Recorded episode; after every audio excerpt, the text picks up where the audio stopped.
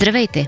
Вие слушате Гласът на Капитал, седмичен подкаст, в който журналистите разказват интересна история от седмицата в дълбочина, с контекст и анализ, и в който търсим мнения от експерти от света на политиката, икономиката или бизнеса за важните въпроси на нашето време. Здравейте, вие сте с Гласът на Капитал, аз съм Зорница Стоилова и тази седмица се взимаме малко почивка от обичайния новинарски поток, за да поговорим за философската дилема на пандемията. Скоро ще стане точно една година, откакто живеем под ключалката на вируса, и това може би е повод да осмислим социалната цена, която плащаме, защото COVID-19 сблъска по, може би, безпрецедентен начин опазването на здравето с човешките ни граждански права. Повече за тази дилема и забравихме ли свободата, ще чуете днес от професора по културна история на модерната епоха в Софийския университет Александър Кьосев и от редакторката в Капитал Румяна Червенкова. Във втората част на днешния епизод ще чуете разговор на бизнес-журналиста Константин Николов с Атанас Райков, който отговаря за операциите на Viber за Европа, Близкия изток и Северна Африка. Но преди да чуем философския прочит на професор Кьосев по темата за свободата, тук е Румяна Червенкова. Руми, здравей! Здравей!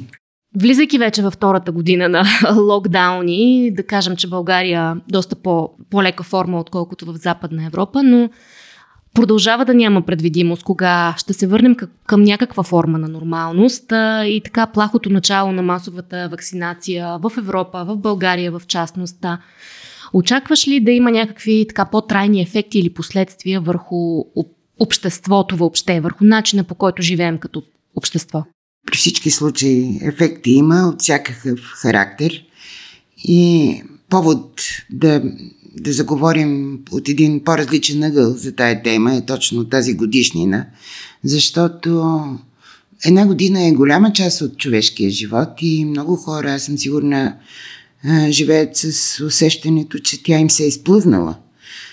И то всички хора, и тези, които искат нещо да променят, да учат, да установят нов бизнес, млади и стари, младите, които не могат да отидат никъде да се забавляват, хората, които не могат да пътуват, защото непрекъснато някакви рестрикции, възрастните, които не могат да се виждат с децата и внуците си. Това е една наистина голяма промяна, но за нея много по-малко се говори, защото през тая година следяхме какво прави вируса в човешкото тяло, как здравно се борим с него. Станахме по някакъв начин експерти, всеки, който заливани от информация за как действа болестта, какво е лечението. Станахме специалисти по ваксините и по разликите между тях. Изпокарахме се, трябва ли да се носят маски или не трябва да се носят маски, трябва ли да има ограничения или не. Всъщност, живота се промени подмолно по един друг начин. Насложиха се напрежения и от всякакъв характер, психологически най-вече и социални, и те остават неадресирани.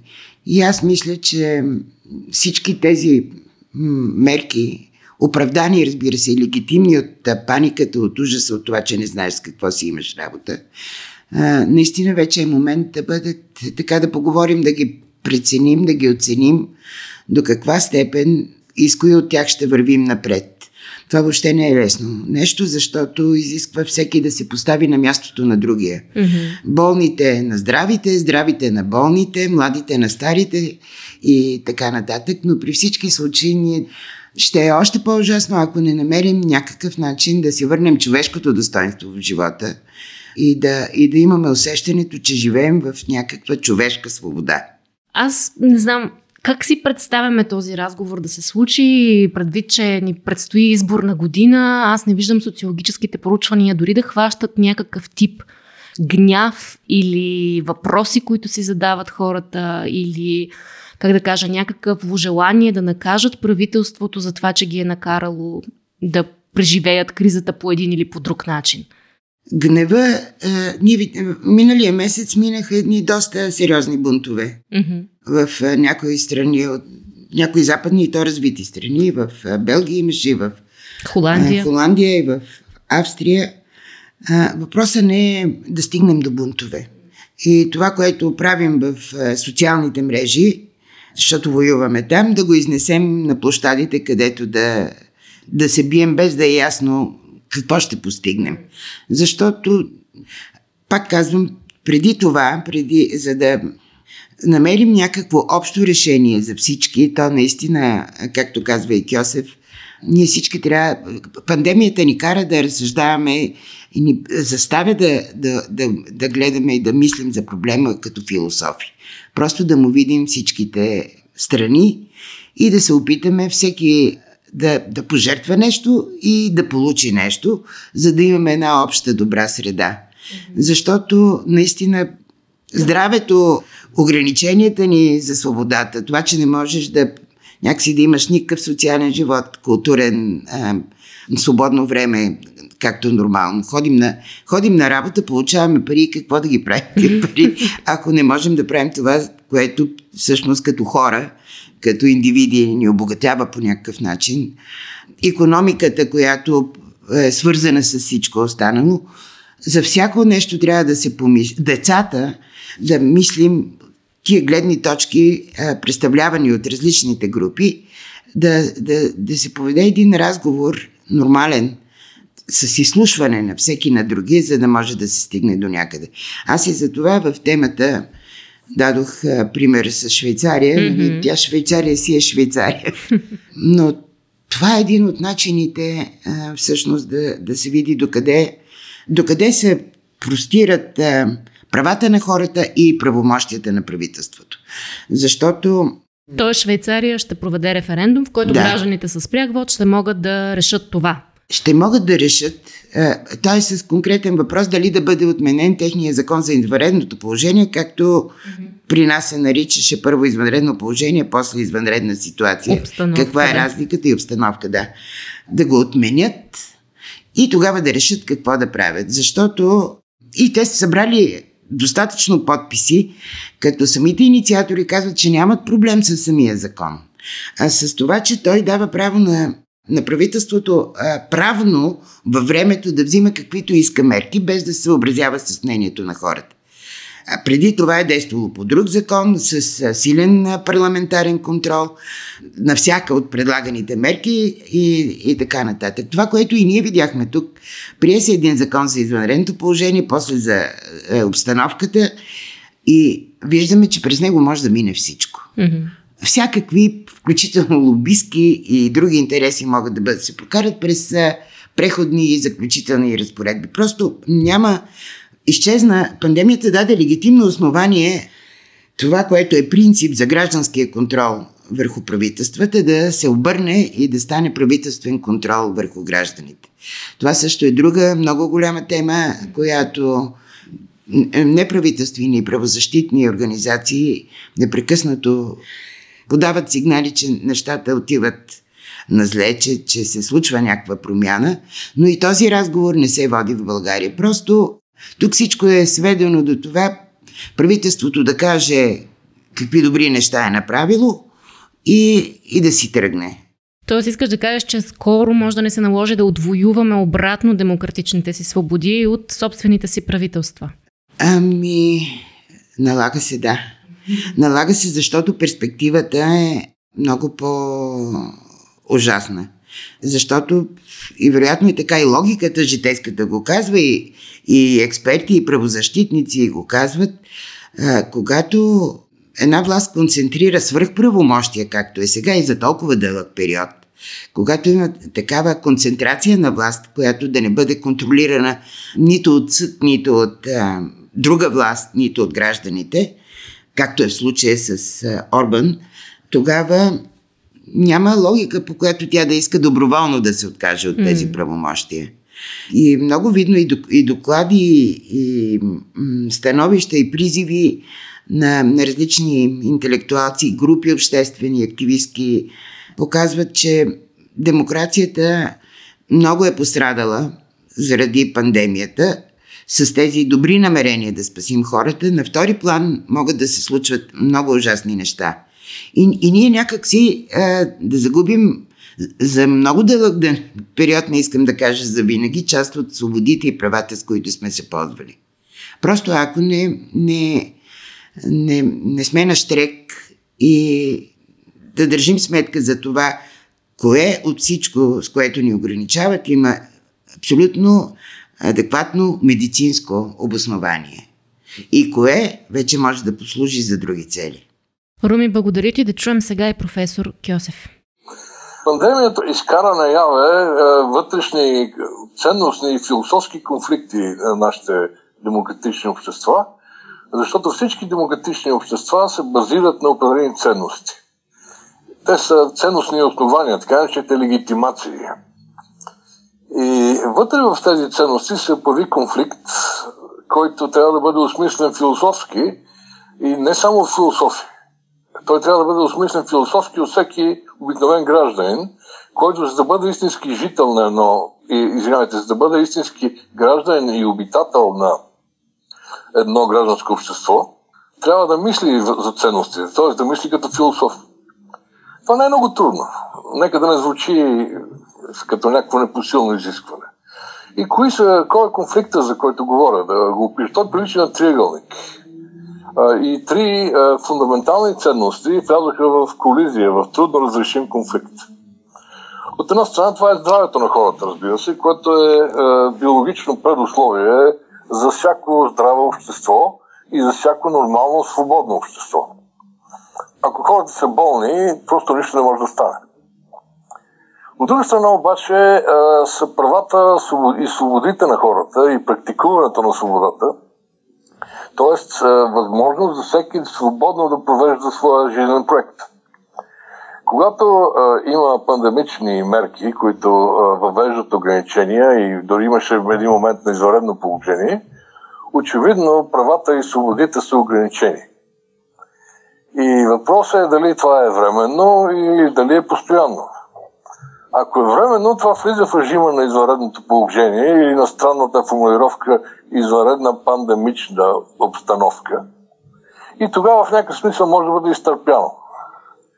Не е приятно, нарушава много важни ценности на едно демократично и либерално общество, но може да се изтърпи за известно време.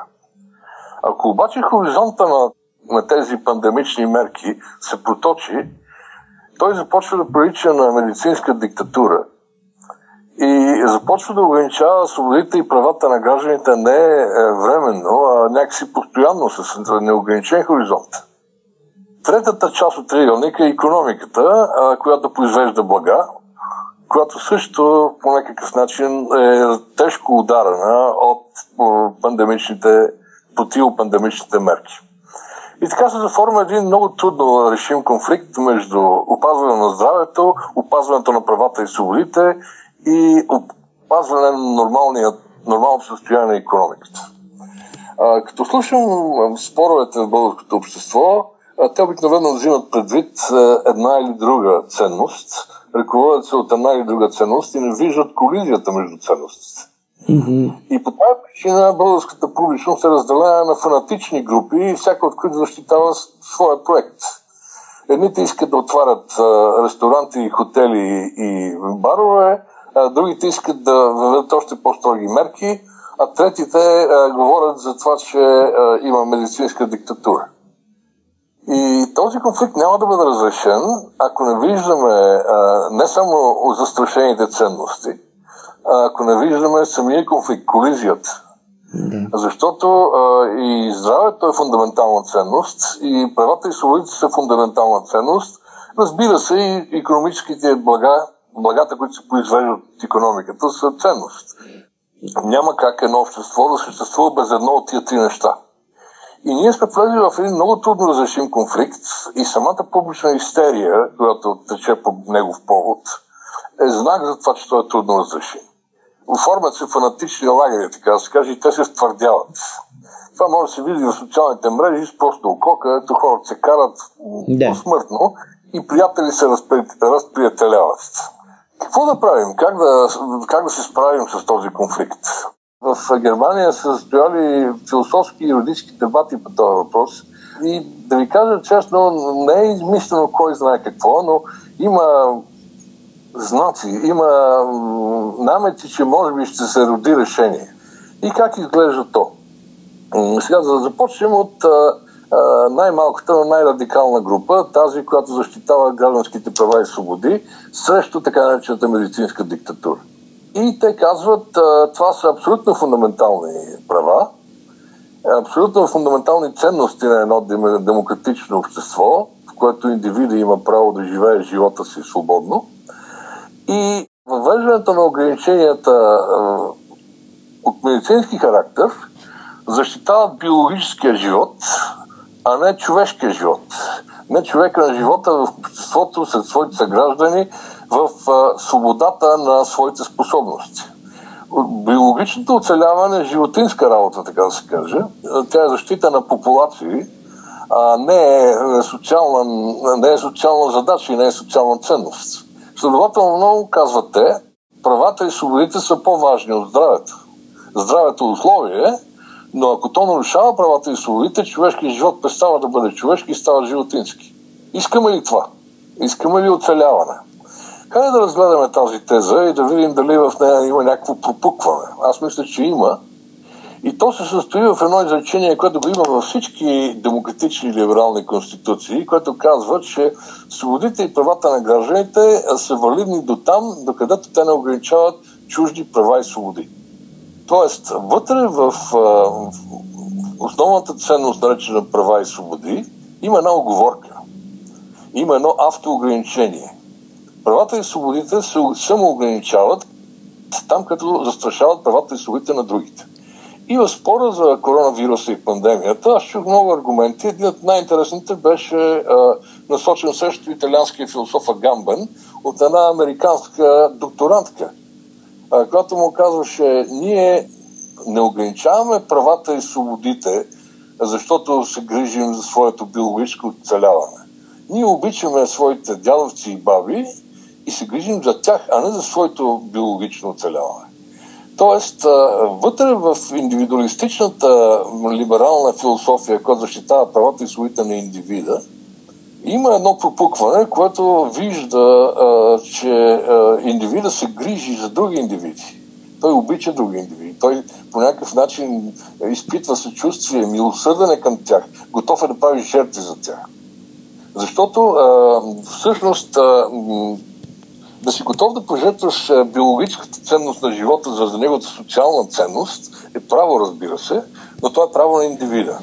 Аз мога да реша това за себе си. Да кажем, рискувам и се държа по някакъв свободен начин. Не спазвам ограниченията, не нося маски, не спазвам социална дистанция и така нататък, защото съм свободен човек.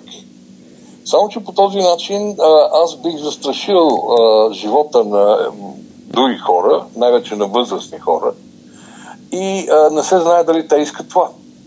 Те не са направили моята жертва, не са направили моя избор, и аз не мога да го направя вместо тях. Но пък аз имам нещо, което не е индивидуалистично и не е, може би, либерално, а по-скоро наследява една християнска традиция. Аз имам усещане за съчувствие, за любов и за милосърдие към тях и се грижа за тях. Тоест, правата и свободите могат да бъдат самоограничавани с този междучовешки аргумент. Ние се грижим за уязвимите, за болните, за старите, за онези, които са най-много заплашени. И можем да ограничаваме своите права и свободи и да влизаме, така се каже, в пандемичните мерки, да ги спазваме, ако по този начин съзнателно поддържаме ценността на живота на другите, а не само своята ценност на живота. И сега да обърнем още веднъж този аргумент и да кажем, добре, но бабите и дядовците също са човешки субекти, те също са граждани, те са хора с воля.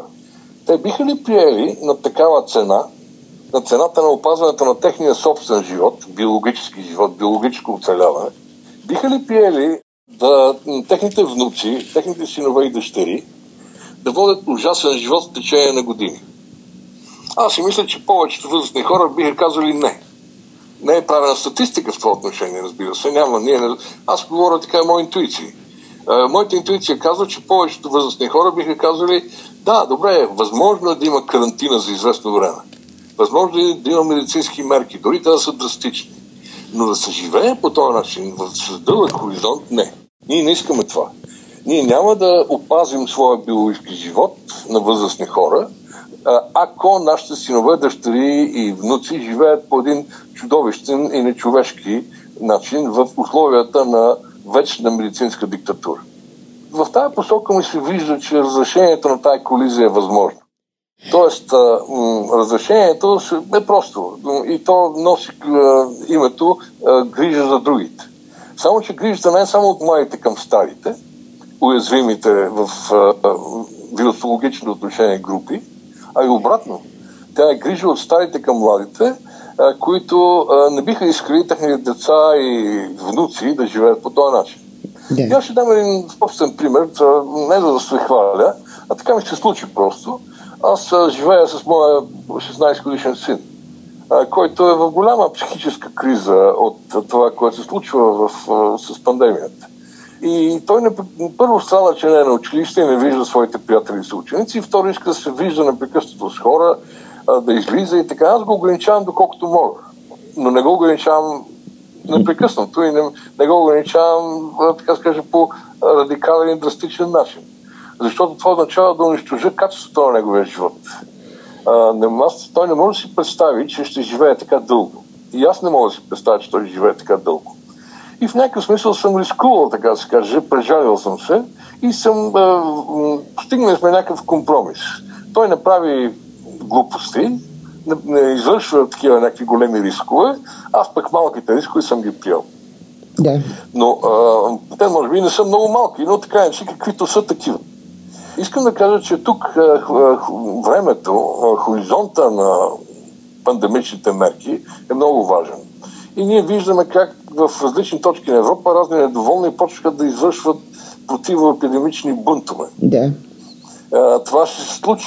Хората не искат социалното качество на техния живот да изчезне. Да. Те искат да бъдат истински хора, а не да бъдат биологични същества, които оцеляват.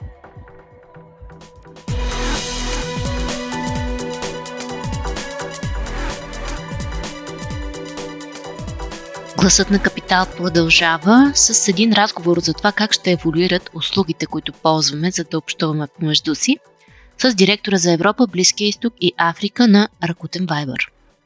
Здравейте, с нас е Атанас Райков, синьор директор EMENA. Може би той трябва да обясни какво означава точно EMENA. Здравейте! Привет! EMENA означава, че отговарям за бизнес операциите на Rakuten Viber в Европа, Близки изток и Северна Африка. Какво се промени за сектора ви за Rakuten Viber през миналото година и къде виждате да продължат тези промени и през тази година?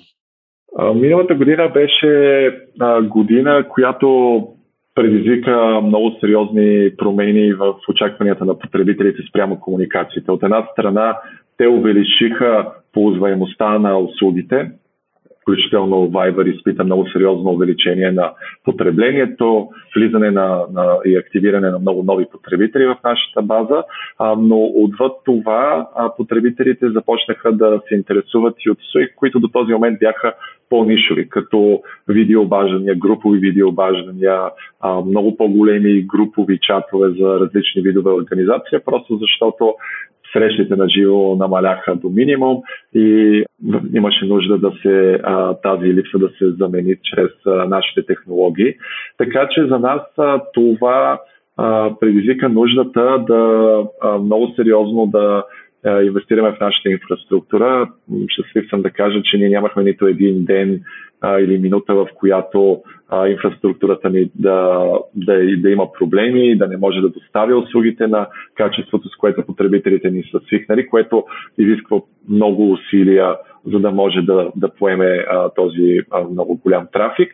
А от друга страна, ние ускорихме развитието на услуги като по-добри видеообаждания, повече потребители да могат да се включват в видеообажданията, инвестициите в интерактивни чат-бот услуги, въвеждането на плащания през Apple Pay и Google Pay в Viber и отделно от това инвестициите в групи и общности, които да могат да поемат по-големи количества потребители, които да могат да си чатят вътре и да споделят информация. Така че ние си променихме нашия план на развитие с оглед на доста променените нужди на пандемията, като смятам, че това са неща, които всеки един от основните играчи в меседжинг индустрията ги усети. Там в тези области се отделя все повече внимание и тези развития според мен ще продължат да бъдат факт дори след като пандемията приключи. В момента се развиват навици, които дори когато хората могат да се срещат, ще останат и част от срещите им ще бъдат онлайн с видео, когато това е по-бързо, по-лесно и примерно времето не позволява. Вместо да се чака до примерно следващата седмица да видиш лицето на хората около теб. Така че следващата година-две ще бъдат също периоди на продължаваща трансформация и промяна, която ние следиме с доста отблизо и адаптираме нашия подход. Вашият сектор е доста конкурентен откъм предложение на пазара. Очаквате ли някаква консолидация или отпадане на някои играчи, или потребителски избор, който да накара отпадането на някои играчи поради много причини? Дали лична информация, дали сигурност, дали предпочитания? Определено структурата на сектора ни се променя доста бързо. От една страна има консолидация и то вече видима консолидация от най-големия ни конкурент, който е Фейсбук. Там буквално вече говорим за една голяма меседжинг инфраструктура, която просто има различни имена отпред с различните компании, които те предлагат. Ние от Viber се опитваме да бъдем много, да се позиционираме като алтернатива на този модел, в който цялата информация и всичко, което правиш, се използва за комерциализация, за генериране на реклами, генериране на взаимодействия с брандове, което си е, разбира се, устойчив и, както се вижда, много печеливш бизнес модел, но със сигурност последните развития, по-голямото внимание и чувствителност, което потребителите вече имат към поверителността на данните, към личното пространство, към важността да защитиш чатовете и личните ти разговори, дали те са за бизнес или с най-близките ти хора, създава пространство, в което ние все по-успешно да оперираме. Viber започна да говори за тези неща преди повече от 4 години и въведохме много смели нововведения, като криптирането от край до край на всичките лични съобщения и групови чатове, като криптирането на видеоразговорите и на гласовите обаждания от край до край, така че дори ние самите да не можем да разчетеме нито един бит информация, който потребителите ни си разменят между нашите приложения. И всъщност това, че сега вече озрява средата и потребителската нагласа, го считаме за едно много позитивно развитие, което също ни дава доста добра инерция. От друга страна, това, което е много интересно, е, че в момента има много активни нови играчи на пазара, които пък от друга страна се опитват да предоставят услуги и да много бързо да растат, да генерират активност и инерция за своя бизнес, но в същото време нямат устойчиви бизнес модели. А това, което е характерно за бизнеса с комуникацията и за високотехнологични компании, е, че разходите за поддръжката на тази инфраструктура и на компания, на такъв продукт, какъвто е Viber, са доста съществени. Така че ако нямаш устойчив бизнес модел, както и някои от новите играчи, една бъдеща криза, икономическа, финансова, в по-глобален мащаб, когато капитала не е толкова лесен за намиране, може да дестабилизира тези играчи и те да отпаднат по някакъв естествен начин. Ние изминахме доста дълъг път на трансформация от ранния етап на бърз растеж и на не много устойчив бизнес модел до момента, в който в момента Viber е една абсолютно устойчива компания, която абсолютно си плаща сметките и която дори генерира позитивен финансов резултат, което, когато си сама индивидуална компания, а не част примерно от социална мрежа, е доста по-трудно за постигане, но отново, нали, дори такъв тип разместване на постовете и сътресение по-глобално ще ни смятаме, че ще ни постави в много силна позиция за взимане на още по-голям дял от пазара. Как виждате вашия сектор след 5 години, да кажем? Вие поставяте хоризонт. 5 години е един доста дълъг период за сектор като нашия, който много бързо се променя, включително и заради очакванията и нуждите на потребителите.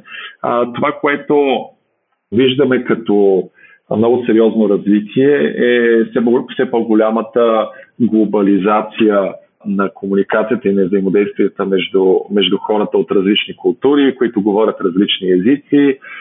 И всъщност това ще бъде, може би, едно от големите изисквания на потребителите, което ще бъде разрешено по един или по друг начин през следващите години. Тоест, дали може хора, които не говорят общ език, да си комуникират ефективно в рамките на чат, в рамките на разговор на живо или на видеоразговор, и да се разбират толкова добре, колкото двама души, които са от една и съща култура и от една и съща езикова група. Така че преводите в реално време ние въведохме преди около 2 години превод на съобщенията в Viber, така че буквално с натискането на един бутон човек може да преведе съобщение от друг език, да го прочете, да напише нещо и от срещата страна да направи същото. Така че доста потребители вече си пишат на собствения език, но това не им пречи да разширят много възможностите и леснотата им за комуникация, но има още много какво да се направи. Другото голямо развитие в сферата на комуникациите е факта, че израстват и все по-голям дял от комуникацията ще извършва от новото поколение потребители, които предпочитат да говорят, да работят с гласови команди, отколкото да пишат на малки клавиатури или на големи клавиатури. Така че text to speech и speech to text са също технологии, които ще бъдат все по-ярко застъпени в услугите по света. Ние доста активно работиме и в тази посока и си представяме момент, в който човек да може да започне разговора по един начин, другата страна да го получи по съвсем различен, тъй като това е естествено развитие, защото хората говорят по-бързо, по-скоро предават информация по-бързо като говорят, но пък я възприемат по-бързо като я четат. Така че този асинхронен тип на приемане и предаване на информацията смятаме, че ще продължи. Ако този епизод ви хареса и искате да слушате новите епизоди веднага, щом излязат, абонирайте се за Гласът на Капитал в Apple Podcast, Google Podcast или Spotify. Обратна връзка за Гласът на Капитал можете да ни изпращате на podcasts@kapital.bg или в познатите ви профили на Капитал в Facebook и Twitter. Музиката, която чувате в този подкаст, е написана от композитора Петър Дундаков специално за Капитал. Аз съм Зорница Стоилова, а епизодът монтира Тихомир Колев.